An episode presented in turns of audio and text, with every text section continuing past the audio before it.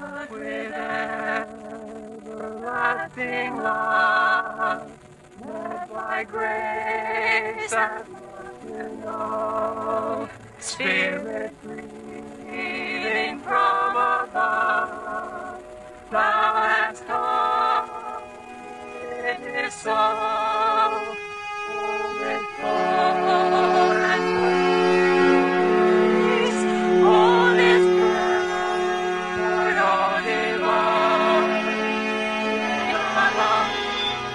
Grace Elizabeth, and this is In God's Name.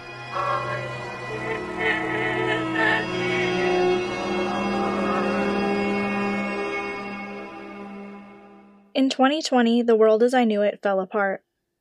The world as we all knew it fell apart. Suddenly, we're trapped indoors, disinfecting our groceries and driving to four different grocery stores looking for toilet paper.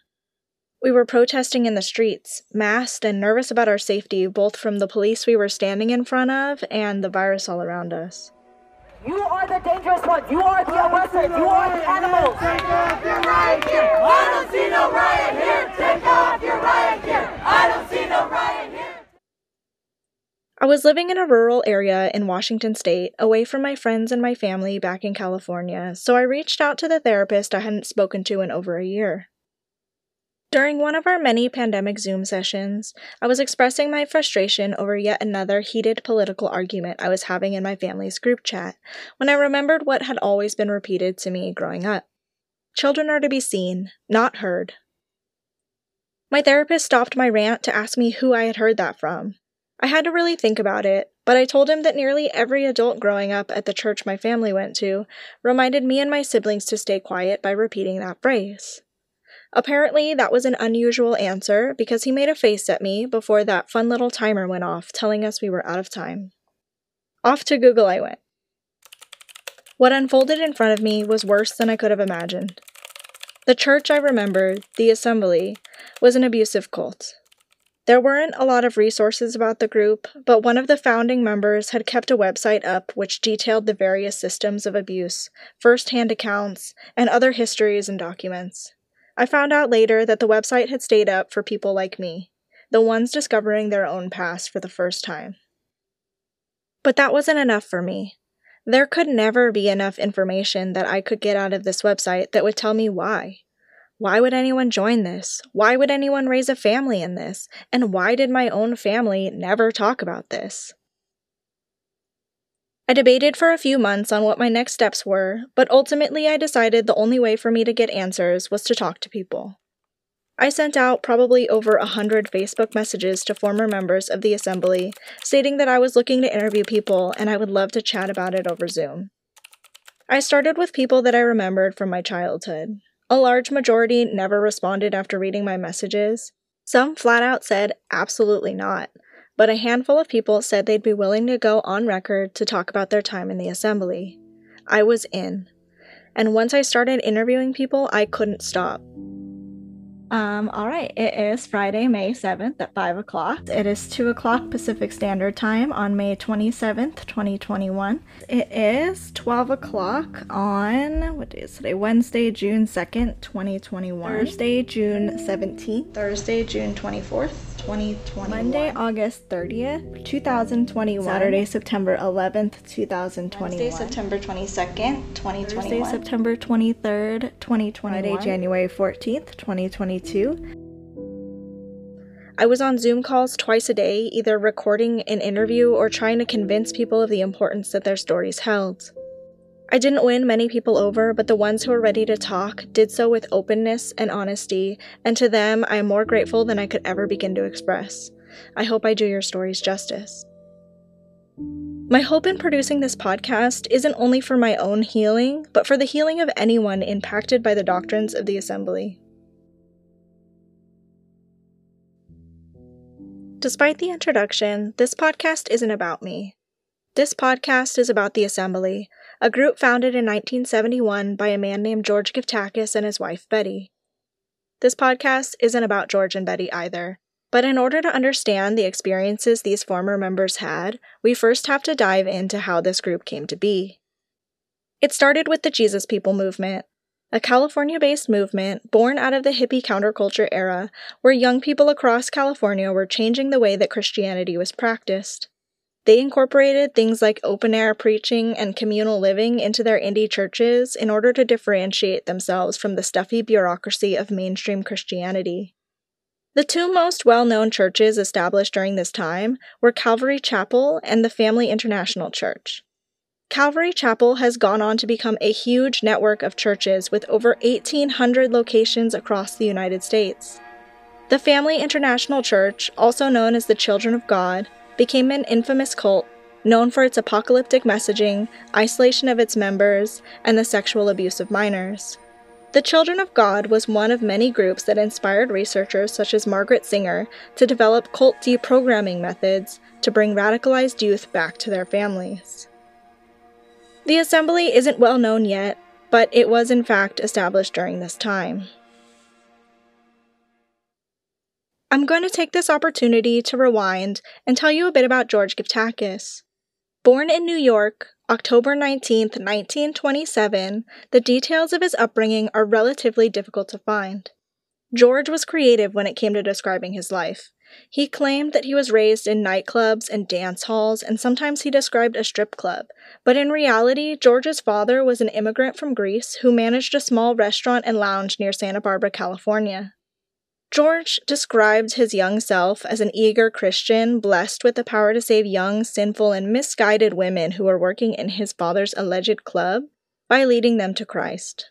George Geftakys served as a private in the Marines in 1945, enlisting right out of high school. According to the National Archives, he served from May 16th to October 16th of 1945, exactly five months. The circumstances surrounding his service are about as convoluted as the details of his upbringing. He has told people that he was drafted and also that he enlisted at 18. He was either stationed in Camp Pendleton, California, never having seen combat, or deployed in the South Pacific bayoneting enemies of the United States. He may have been discharged due to the malfunction and explosion of his flamethrower, or because he slipped on a ship and injured his back. He was, in fact, honorably discharged, though the reason for his departure is not recorded through the National Archives. George made it nearly impossible to truly know who he was, and he was really good at convincing people that he was important. So when he joined the Westmoreland Chapel in Los Angeles, he took advantage of their policy of allowing any man to speak during their Sunday meetings. He would often be the first man to the pulpit, filling the entire service time with his own sermons week after week. When the elders attempted to stop his weekly hostile takeover, he gave an impassioned sermon on Ezekiel chapter 8. If you're unfamiliar with this chapter, as I was going into this research, here's the basics. God appears to the prophet Ezekiel and shows him all the different ways that the house of Judah have turned their backs on him and worshipped idols instead. At the end of this chapter, God tells Ezekiel this Therefore I will also deal in fury, mine eyes shall not spare, neither will I have pity, and though they cry in mine ears with a loud voice, yet I will not hear them. George went on to accuse the entire board of elders of idolatry, arguing that they had turned their backs on the Lord for their own benefit, before demanding that they all step down and he be put in charge of the congregation instead. While this may seem like an obvious play for power, many younger members of the Westmoreland Chapel had been desiring the reformation of the current Christian climate. Unsurprisingly, George spoke with such conviction and charisma that it was hard to believe that he wasn't being earnest. Some even found the sermon refreshing. I spoke with one such member, Margaret, who alongside her husband left the Westmoreland Chapel to follow George Geftakys um, he didn't start out preaching against them. He was just more dynamic and more convinced that he had something really important to say. That was probably the main thing. And we, being young and you know non-educated and all, we if he has something he really feels this strongly about, and he looks so spiritual, and let's listen to him. Between 1969 and 1971, George Geftakys established a following through living room sermons and various guest speaker spots across Southern California. George had decided early on that his church would not take a name nor commit to any denomination, stating that the act of doing either would separate them from the greater body of Christ. He often emphasized that church was simply a gathering of Christians, leading to the group commonly being referred to as the assembly. Moving forward, I will continue to refer to this particular group as the assembly. And he really wanted us to support what he was doing and be with him wherever he went. Mm-hmm. And that was not convenient with an 18 month old baby. And uh, one, the first seminar that George gave was in his home in um, 1970, I believe. Mm-hmm. And we had to stay in his garage in our Volkswagen bus. And we didn't get a shower for the whole three days. Mm-hmm. And I had to figure out how to get this baby to have naps when the house was full of people and all that stuff. Mm-hmm. So when Sunday night came, uh, I was very eager to go home. Mm-hmm. And Steve and several other of these young men were all sitting in George's living room, practically sitting at his feet. And he was just expostulating and expounding and, and all this stuff. And I could not get Steve to go home. I was so mad. Much of his time in these early years was spent with Margaret and her husband Steve, establishing them as his right hand in implementing his vision for his church. But he would take us out to eat and he would tell us stories about how, about different events in these different churches. Um, and every single story ended up with how boy, I sure fixed him. I I set him straight. Let me tell you every time. And I didn't like that. I thought, that's not, there's just something wrong here. Despite his best efforts, Margaret remained hesitant, not fully buying into how important George was to God's mission. Her hesitancy eventually became unacceptable to George, who employed his own wife Betty as well as Margaret's husband Steve to force her into compliance. And he had Betty have a meeting with me and sit me down. He had Steve do a special thing to sit me down, and both of them telling me, "You've got to get on with the program here because you are just uh, resisting God." Mm-hmm. And um, I just kind of snapped at that point. So after that, I was like, I had to be all in, and it was um, it's like what um, cult researchers describe, you know, where the, the, mind control and the and pressure is so great that you actually just shut off, you know, part of your cognitive thinking, and yeah, you're just all in. You jump in.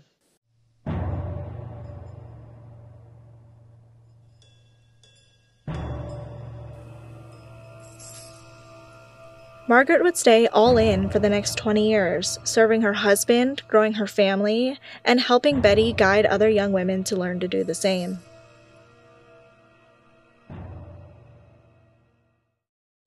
I'd like to sidestep for a moment and introduce you to a woman named Marguerite Harrison. Marguerite was the wife of the late Pastor Harrison, who had led the Westmoreland Chapel for many years and had passed prior to George's fateful Ezekiel sermon. After George's confrontation with the Westmoreland Chapel's elders, Marguerite followed him in establishing his new fellowship. She spent months traveling alongside George Geftakys during the Assembly's formative years, introducing him to all of her contacts across the United States and Europe. George came back from Europe with an arrogance about him. Some reports indicate that he began wearing designer suits, and his stories about his life became more extravagant as he interwove his own importance into his weekly sermons. With every new sister church born, George would return to the Fullerton congregation and preach about how the Lord had a great vision for his own ministry. At one point, and I honestly can't be sure when, George began claiming that he was an apostle, appointed by God to grow his church because his ministry was the correct way of worshiping the Lord, and all other ministries were foolish, self serving, or deceitful.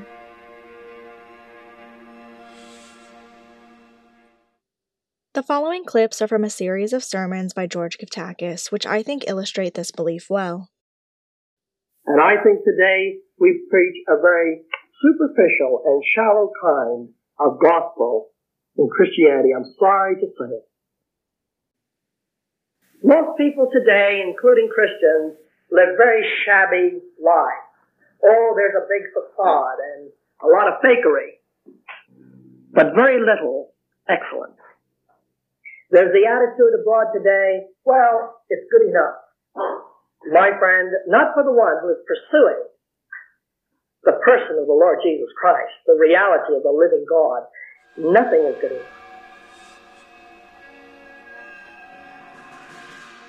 Marguerite, perhaps following his lead, began looking for recognition herself, telling members of her own involvement in the growing of the Geftakys ministry. It was clear that this bothered George, as shortly after their travels, George began to distance himself from her. Marguerite hung on with the assembly for several years after that trip to Europe, probably another three or four years, or two or three years, or it was a little while. Mm-hmm. But she had no problems telling visitors and new people, oh, I helped George start this ministry, you know, I knew, I introduced him to all these people. George was not going to have that. So he wanted her out of there. And Steve was his hatchet man. Okay. Told Steve what to say to Marguerite and how to say it. And I was just, because Steve didn't normally act like that wasn't that kind of a guy for the most part. Mm-hmm. And it broke Marguerite's heart, and she just she was crushed, and she had to leave and go somewhere else. And, um, and George used Steve that way. That was the thing that really, at the time, I was mostly thinking of it in terms of that's not like Steve. But now I look at it and I think that was just George was just replicating his narcissistic personality and and cult leader traits, Mm-hmm. you know, on on these guys. Marguerite may have been the first member of the Geftakys' new church to be excommunicated, but she would be far from the last. The Geftakys assembly would continue to grow, establishing over 75 sister churches across North America, Europe, Asia, and Africa. The group never grew into a megachurch, instead, breaking off into new locations whenever one location grew too big. All assembly churches were kept small and intimate, and it's for that reason that I believe they were able to fly under the radar. It's also for that reason that I believe they were able to develop such an extreme level of control over their members. But in its formative years, most of the people involved had an earnest desire to lead honest Christian lives. Here's another founding member, Tom, reflecting on his early involvement with the assembly. So what I describe my first five years as I was excited about being in the assembly. I thought it was important. What could be more important than to re-establishing something that was what God wanted? That was how he, I thought. Okay, well, I don't think that's what he did, but that's what I thought he was doing. I can't blame Tom for believing in George. George was incredibly charismatic, like most, if not all, cult leaders. George painted a picture of a new, special kind of ministry that would stand against corruption and usher in the second coming of Christ.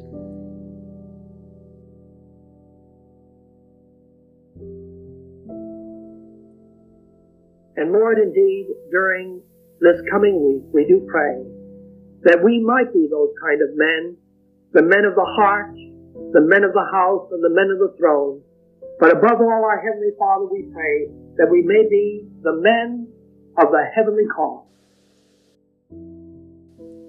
Moving forward, this podcast is going to take a different approach to exploring the assembly. I spent all of 2021 interviewing former members of this cult, and I want you to be able to hear what the experience was like for them. Their stories are far more important to me than the story of how George Geftakys turned into a cult leader. I want to show you what it was like on the inside. I want to show you how easy it is to get swept up in a positive and productive community, only to realize decades later that you've given up control piece by piece until you have nothing of your own anymore. And so that's what we're going to do from here on out. I hope you're ready because it's not going to be a fun ride, but it's important that these stories are told.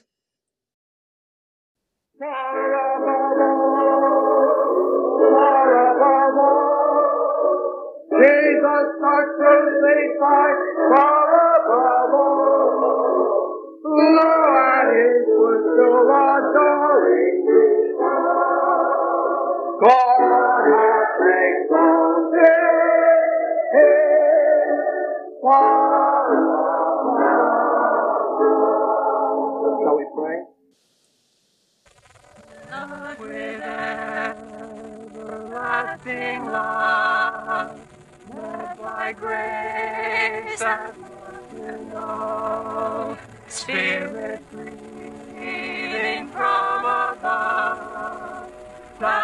above,